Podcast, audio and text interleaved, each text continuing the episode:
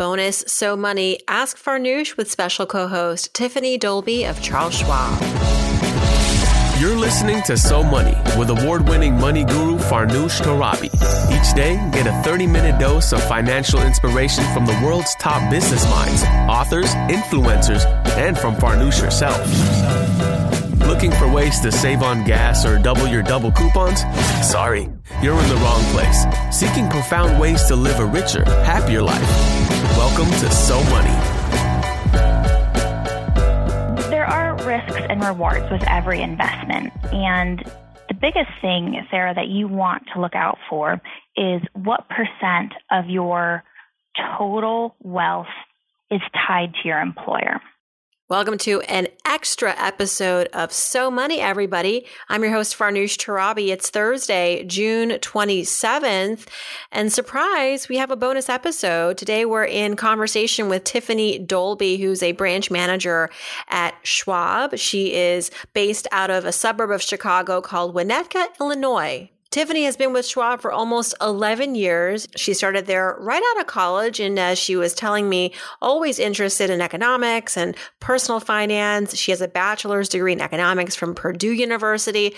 So super grateful to have her kind of, you know, share the mic with me today as we go through your money questions. We are answering questions about stock purchase programs. You just heard her give a little bit of advice around that, paying off debt while saving and paying down monthly bills. If this this sounds like you, you want to keep listening.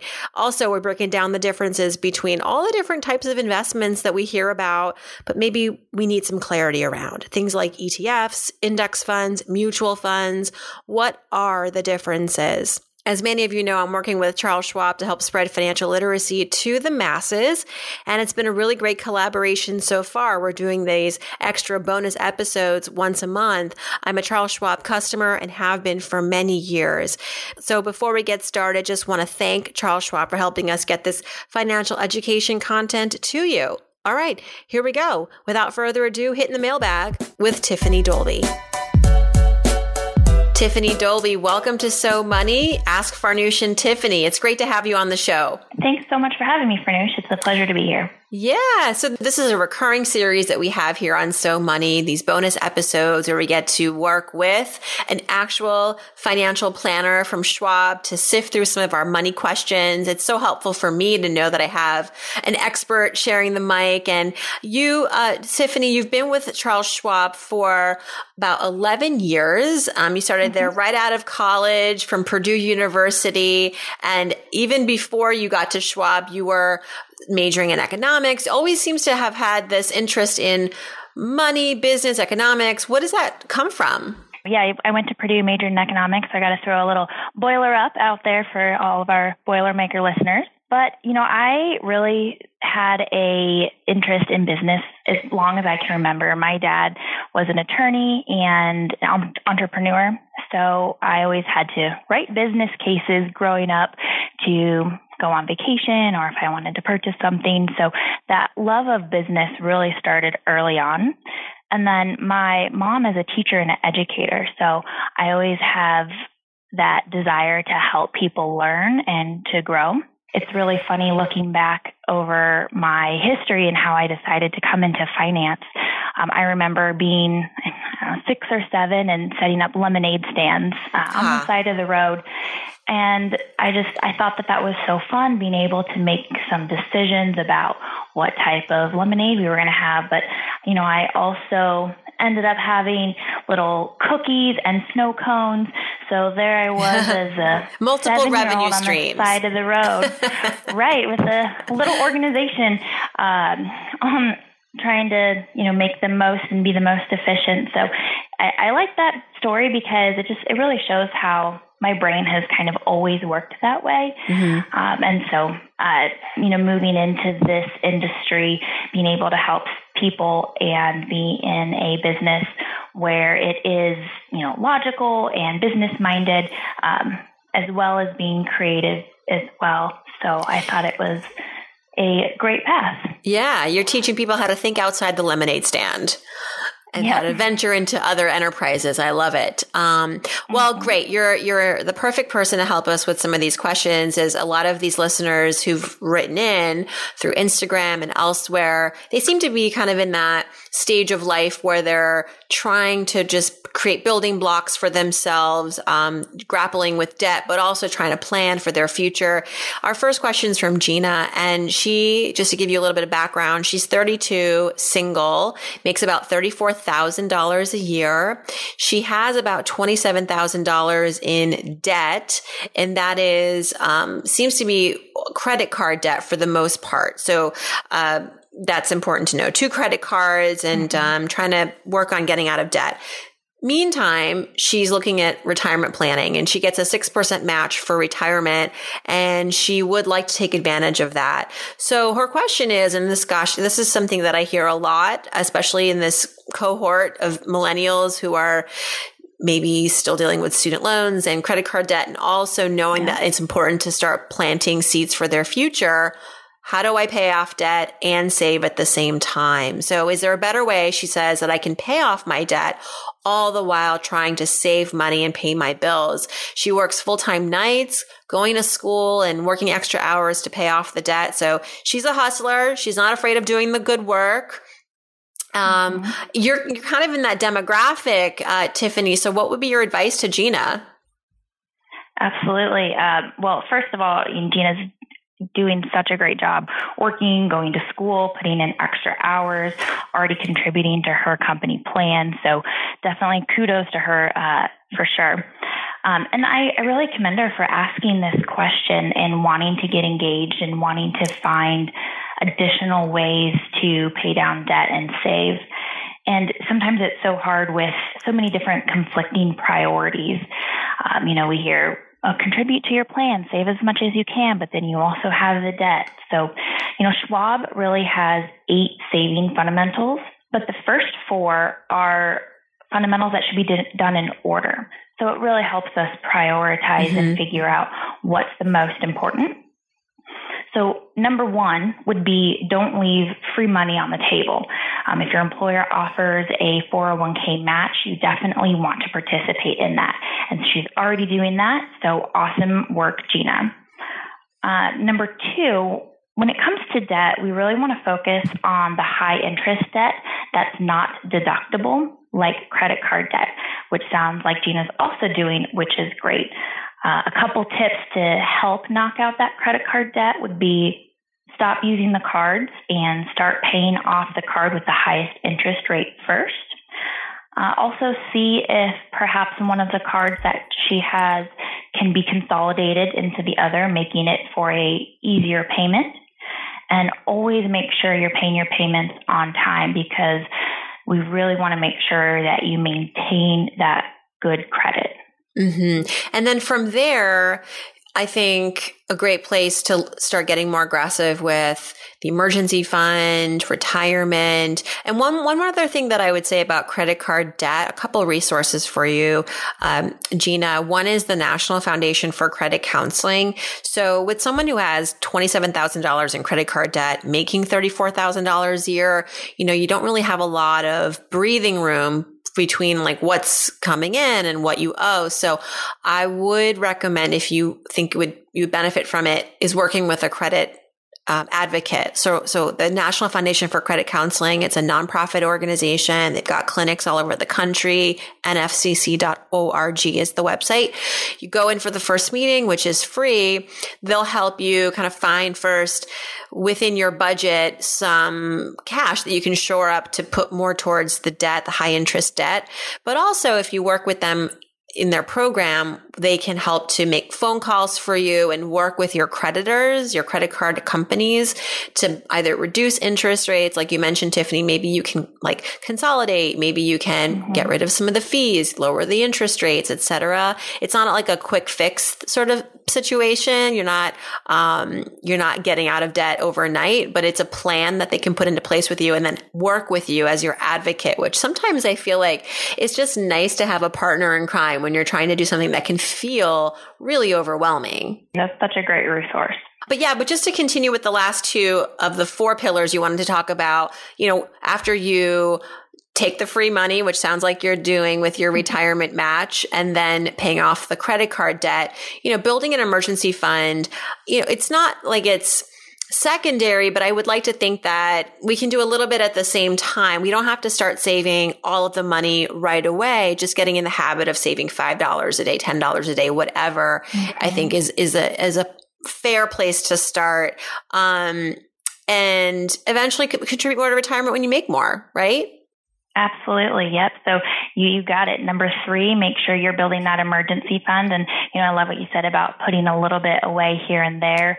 You know, every time you go buy your coffee and pay your coffee company $4, put $4 in your savings account as well. You know, try to think about it like that. Um, and then number four, once you have that buffer built up, then you can really start increasing your contributions into your company plan. Yes. And you can automate that where every year you just tell the 401k to, you know, you tell your employer that you want to contribute more than last year. So you do like a percentage more every single year. And usually we get what that nominal 3% bump anyway every year if we're lucky just to keep up with inflation. So, um, so if you want to do it that way, that's also recommended. Automation is the key here, right? With all of these steps, whether you're auto, whether you're putting money in retirement, you're uh, paying down debt, you're saving, try to the extent that you can make all of these actions automatic. You're just more likely to uh, to do them. That's a great point, Farnoosh. Um, I personally have multiple different checking accounts set up, and that way I have money automatically going into different funds, so that way I can make sure I'm saving for the my short term needs. Another question here we have from Andrea, and this is, you know, a pretty big question. And I think a lot of people are probably scratching their heads over these terms. She wants to know the difference between ETFs, index funds, and mutual funds. These are not interchangeable, although we talk about them a lot when we're talking about investing. And specifically, Andrea is interested in long-term aggressive growth investment option. So disclaimer, we're not going to give you specific investment options on this show because for that really we need to know a lot more about Andrea and I don't know how old she is. I don't know what other things she's got going on. So mm-hmm. appreciate that she's got this interest and desire, but wouldn't be prudent for us to give you specific investment tips. But we can talk broadly, right, Tiffany? We can talk about just generally what are the differences between these three types of investment uh, vehicles. And I'll start with just index funds. I'm a big fan of index funds. And, you know, just like it sounds, index funds track an index, a market index, like the broad market, the S&P 500. These we often call index funds passive investments uh, because there's not any active management going on within these funds. Um, and you know, studies show that people who just kind of pick an index fund, a market index fund, and they ride it for the duration of their lives through retirement, you the returns are pretty healthy and they often do um, do well. They do they do better than um, just you know other kinds of actively traded funds. So I like that for that reason. I like that also because they're not actively managed, they tend to have much lower fees than um, another kind of fund like a mutual fund, which we can get into that is all about active management. But I'll I'll pass the baton to you, Tiffany, to kind of talk about broadly ETFs and mutual funds, which by the way, index funds can be inside ETFs and mutual funds, right? Correct. So an index fund is really what the underlying securities are tracking. So you could have an index ETF or an mm-hmm. index mutual fund. So it's more of a category rather than a specific investment type. So I'm, I'm glad you pointed that out, Farnoosh. That's a very um, important distinction. And I love that Andrea asked this question because I get this question so many times from our clients and investors because we hear the news, we hear about all of these different vehicles. There's uh, many different types of products, and they can get confusing trying to understand what the differences are. They are both similar in the sense that an ETF, which is an exchange traded fund, and a mutual fund, they're both a basket of securities. So instead of purchasing one single company, the fund itself is purchasing, it could be hundreds of different companies. So the advantage of that is that you are diversified and you're not having your risk lay with only one or five or 10 specific companies. Now, the main difference between exchange traded funds and mutual funds uh, is that ETFs do typically tend to be more passive, like you mentioned, so following an index. Because of the passive investments, they typically have lower costs. Mutual funds, on the other hand, while you can have some passive mutual funds, most of them are actively managed.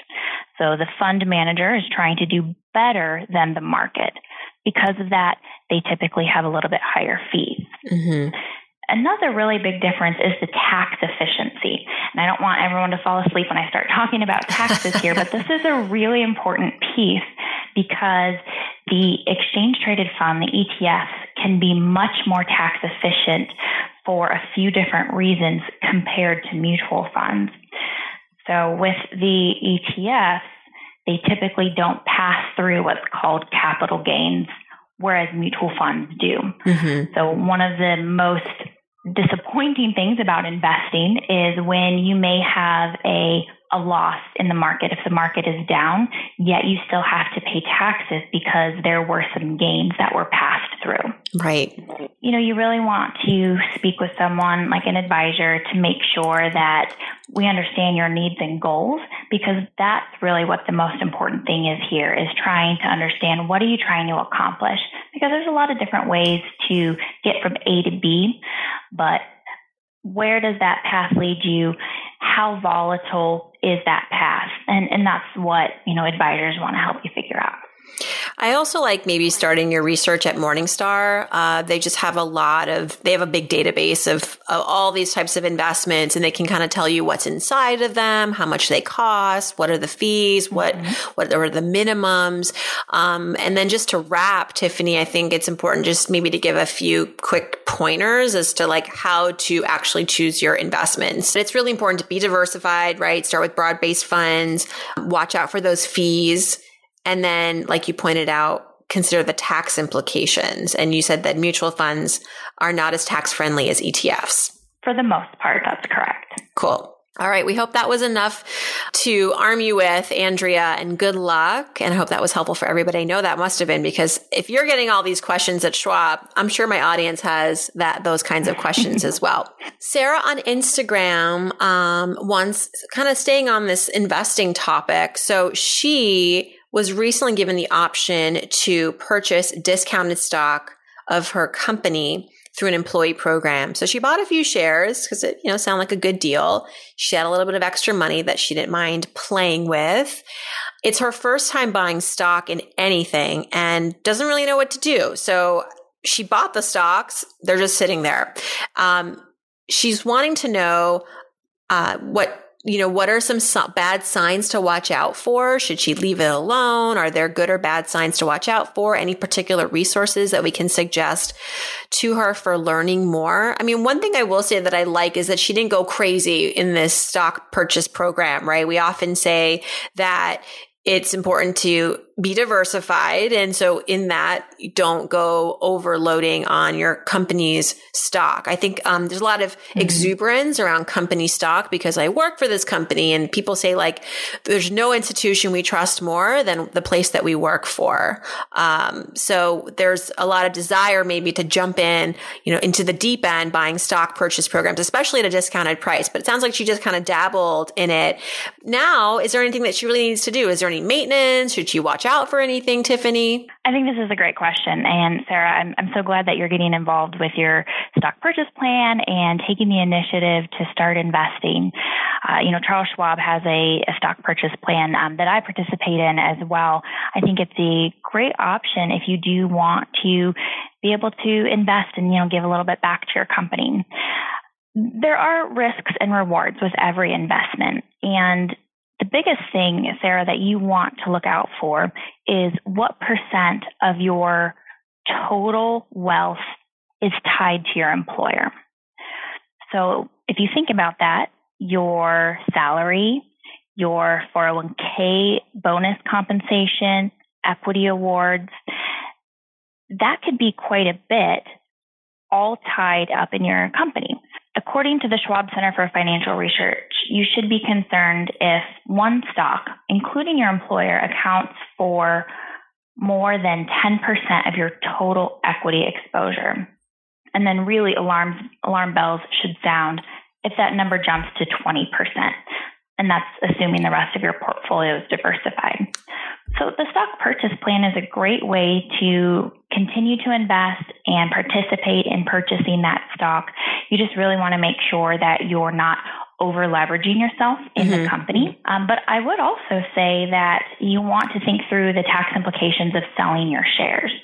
So it, whether you want to continue to hold on and save and grow those, or if you want to sell them to generate some cash because you did purchase it at a, a discount. So it's a great opportunity for that as well. You want to think about the tax implications.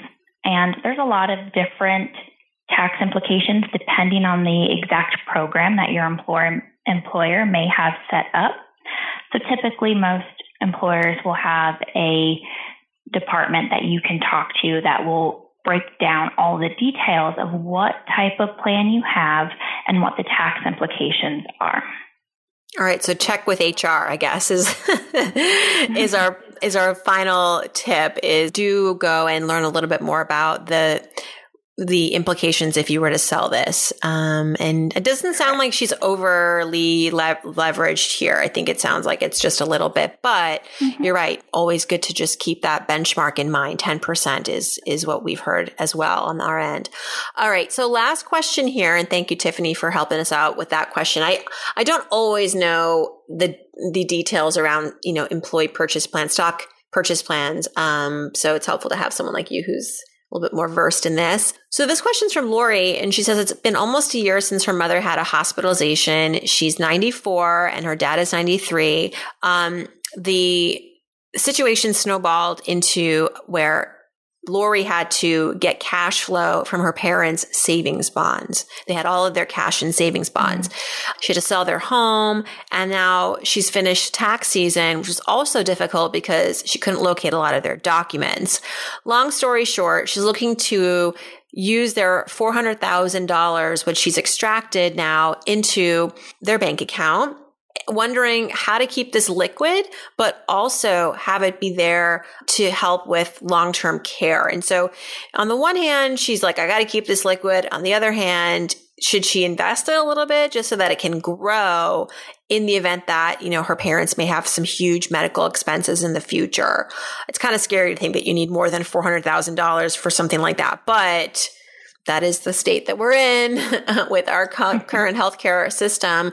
Any advice for her? I mean, look, I don't think she should be quote unquote investing this in things like we just talked about, like mutual funds, ETFs, index funds, but there's probably something in between, right? Between just a checking account and an ETF. And so talk about maybe some of the, that middle ground that could be a better place for this money. So I would say to Lori, you know, if she hasn't done so, try to have some discussions with her parents about what else she might need to know that would make it easier for her moving forward. Um, getting an estate plan in order can really, really help these difficult times be easier, especially when you're caring for your aging parents. And, you know, there's a lot of emotions involved on both sides of this as well. The advantage of having an estate plan in place is that you have a better understanding of where everything is, the value of the possessions, retirement accounts, what insurance policies they have she may have some type of long term care policies set up already. If that's the case, she would definitely want to know. Um, and of course, any additional liabilities or debts that her parents still have. But as far as the cash that she has in the bank account, you know, you would really want to consider options like a high yield savings account money market funds or even a certificate of deposit, a CD, something that would be a short term option, give you a little bit more return than just sitting in cash, but still have liquidity in case you need it immediately. Yeah, and I actually just interviewed an author of a book called Mom and Dad, We Need to Talk. you can guess what that's about. It's a financial book. But yeah, I mean, it, it, in this case, her parents are 94 and 93. It's never too late to have these conversations, especially now as she's in the aftermath of sounds like being in the midst of a, a, lot of headache with not knowing where paperwork was and having to sell their home and liquidate their certificates of deposit, their savings bonds. And so she's already in it, right? So it's not mm-hmm. inappropriate now to come have some follow up questions and to figure out maybe, yeah, I mean, gosh, that would be so great if they actually had long term health insurance because, right. What a, a, saving grace. And for anyone listening who's like in their 50s or 60s or has family in their 50s and 60s, definitely something to look into because the older you get, the, lo- the likelihood of qualifying is so much more difficult as you age for long-term care. But if you plan on living a long life and you, you know, nobody can guarantee what's ahead as far as our health goes and what the state of health mm-hmm. insurance is in this country. So having long-term health insurance can be for many people a saving grace. I think I saw a statistic that like two thirds of people will would benefit from this um, in their aging years. So, uh, you know, not to digress too much, but I think that Lori. I think her parents are really lucky to have her. She's she's really like absolutely. Thank you, Lori, mm-hmm. for the the kind work that you're doing, helping out your family. Yeah, and you know, like you said, Farnoosh, it's never too late to have that conversation. I would also say it's never too early to have that conversation. You know, really, the earlier the better. Uh, something that we like to do with our financial advisors here with Charles Schwab is have family meetings. So have two, three generations of family in the room and talk about these things because they can be difficult to talk about. So having somebody really guide you through that conversation could be a huge benefit. Yeah, really, really important advice. Thank you so much, Tiffany. Really appreciated having you hang out with me on Ask Farnoosh. And um, just want to share to listeners that if you want to learn more about Schwab and how to work with them, go to schwab.com slash so money. And just as a reminder, Schwab offers a range of services for people looking to invest and plan for their future. Whether you want to invest on your own with the help of do it yourself tools and education educational resources, get some periodic guidance from a professional, or work with someone like Tiffany in a branch. You can get it all at schwab.com forward slash so money. Tiffany, thanks again. Thank you, Farnoosh. To learn more about Schwab and how to work with them, visit schwab.com slash so money. Schwab offers a range of services for people looking to invest and plan for their future. Whether you want to invest on your own with the help of do-it-yourself tools and educational resources, get some periodic guidance from a professional, or work with someone in a branch. Find it all at schwab.com slash so money.